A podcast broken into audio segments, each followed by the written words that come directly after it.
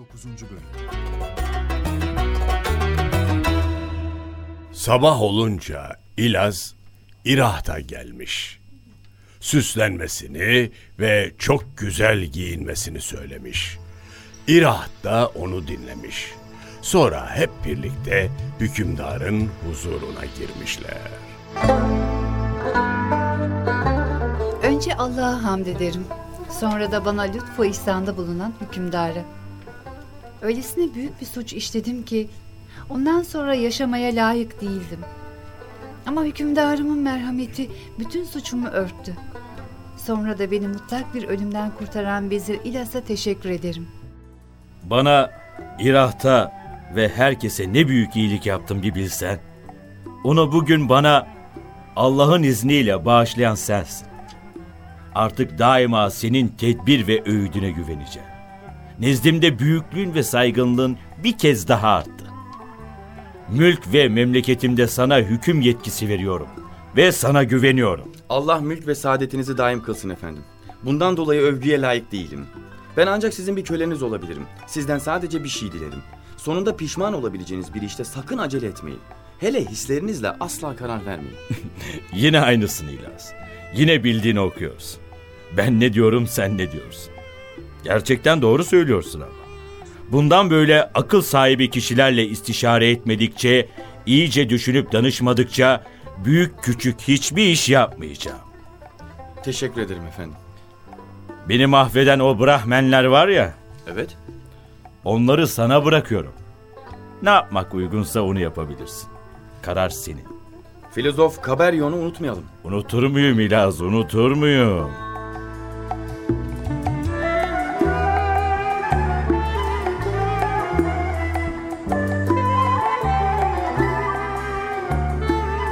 Sonunda ülke de insanlar da mutluluk içinde yaşar olmuşlar.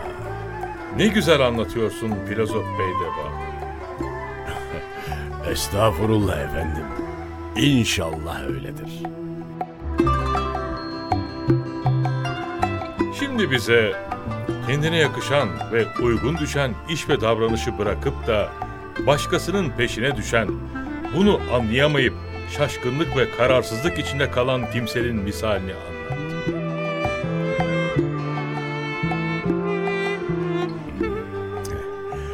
Derler ki kerh yurdunda ibadet ve taatle meşgul bir derviş yaşarmış.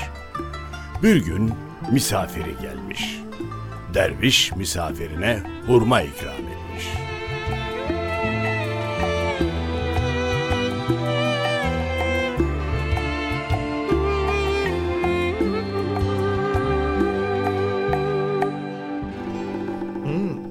Bu hurma ne tatlı ne hoş. Benim memleketimde böyle hurma yok.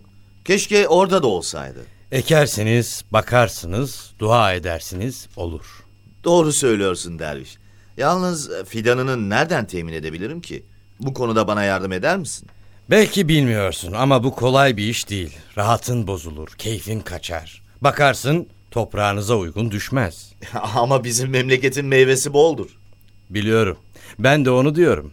Bunca meyveniz varken şimdi böyle bakımı zor, ağır ve vücuda faydası az olan hurmanın derdine düşmenize ne gerek var? Neden öyle diyorsun derviş efendi? Olsa fena mı olur? Bulamadığı şeyin peşine düşen olgun sayılmaz.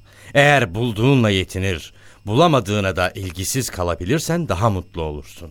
Konuştuğun dili tam anlayamıyorum. O dili bana öğretsene. İşte yine aynı konu. Kendi dilini bırakıp benim arada konuştuğum farklı dili öğrenmeye çabalaman seni karganın düştüğü duruma düşürür. Kargaya ne olmuş ki? Ne olmamış ki? Karganın biri sekerek yürüyen kekliği görünce yürüyüşüne hayran kalmış. Öyle yürüme sevdasına düşmüş. Keklik gibi yürüyebilmek için günlerce çalışmış. Türlü egzersizler yapmış ama yine de aynısını becerememiş. Ümidini kesince de kendi yürüyüşüne dönmek istemiş.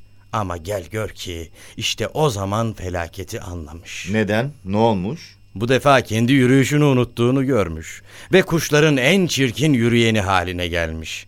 Sen yeni bir dil öğreneceğim derken eskisini unutmayasın. Konuştuğun o dil çok mu kıymetli ki başkalarından kıskanıyorsun? Kıskanmıyorum. kendisine uymayan, yaptığı işler cinsinden olmayan, daha önce baba ve dedelerinin kendisini ona göre yetiştirmedikleri bir şeyi zorla yapmak isteyen cahil sayılır da ondan böyle dedim.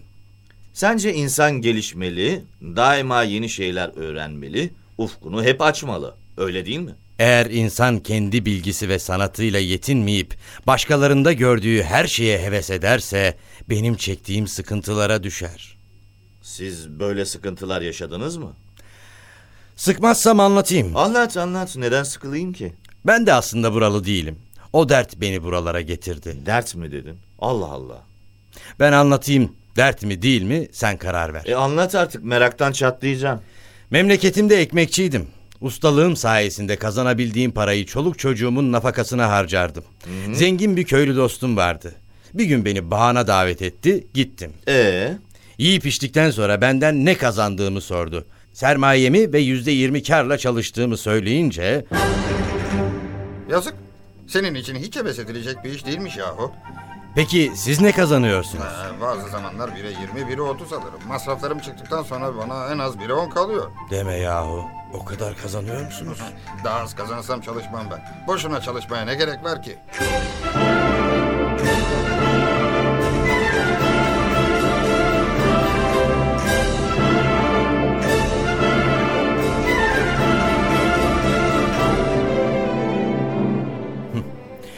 O zaman filozofların bir sözü aklıma geldi. Birçok bilgin büyük kazancın ziraatte olduğunu söylemişler. Toprak bereketi hiçbir şeyde bulunmaz demişlerdi. sen de çiftçiliğe başlasaydın. Dur dur acele etme anlatıyorum. Ekmekçiliği bıraktım.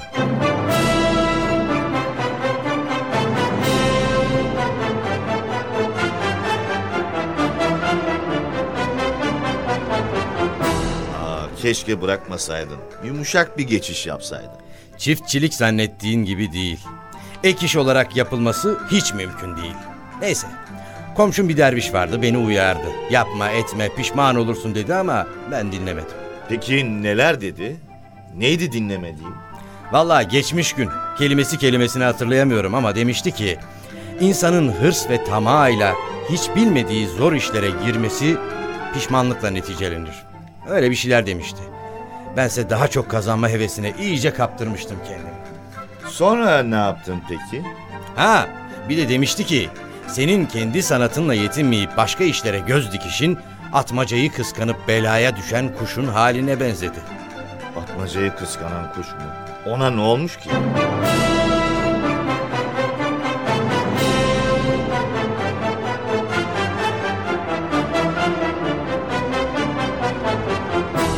Bu kuş göl kıyılarında böceklerle, kurtlarla beslenen bir kuşmuş. Bir gün böyle rızkını temin için çabalarken bakmış bir atmaca gökten süzülmüş inmiş. Bir güvercini tuttuğu gibi parçalamış. Yiyeceği kadarını yemiş, kalanını bırakıp uçmuş gitmiş. Öbür kuş hayret etmiş.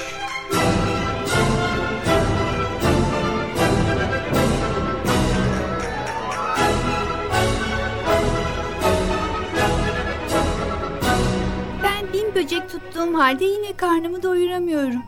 Atmaca yine bir avla doydu, başkalarına da kaldı. En iyisi bundan sonra artık büyük av peşinde koşacağım. Böyle tek tek böceklerle uğraşmaya ne gerek var canım?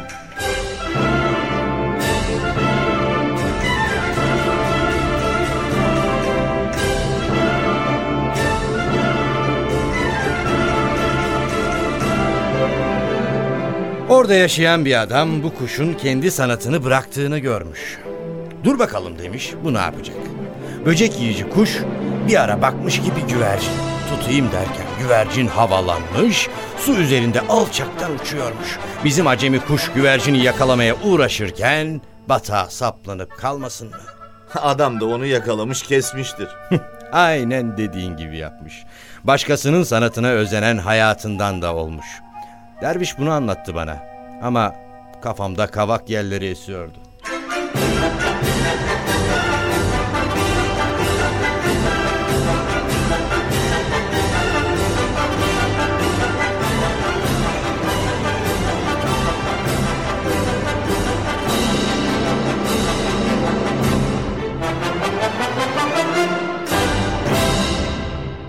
Peki sonra ne oldu? Sonra fırınımı ve aletlerimi sattım. Onların parasıyla ziraat aletleri aldım. Arazi satın aldım, tohum aldım, sürdüm, tırmıkladım, ektim. Fakat ektiğim tohumun mahsul vermesi için bir sene beklemem icap etti. Şimdi ne yapacağım? Ne yaptın? Nasıl geçindirdin çoluk çocuğunu? Onu ne sen sor ne ben söyleyeyim. Mecburen ekmekçiliğe döndüm ama sermaye yok. Alet edevat yok. İyi de nasıl çıktın işin içinden? Bazı dostlarımdan borç para aldım. Ekmek yapıp satmaya başladım. Çiftçiliğe de yetişmem gerekiyor. İki arada bir derede kaldım. Ekmek işini bir adamıma emanet ettim. Koştum çiftçiliğe. Ama adam hırsız çıktı. Üstelik o yıl sel gelmedi mi? Mahsulüm de mahvoldu. Vah vah. Sonunda derviş komşum bana sahip oldu da gördüğün gibi derviş oldum. Allah Allah. Dervişlik bir meslek mi? Bir geçim kapısı mı? He canım az önce dedim ya ötesini ne sen sor ne de ben söyleyeyim. 59. bölümün sonu.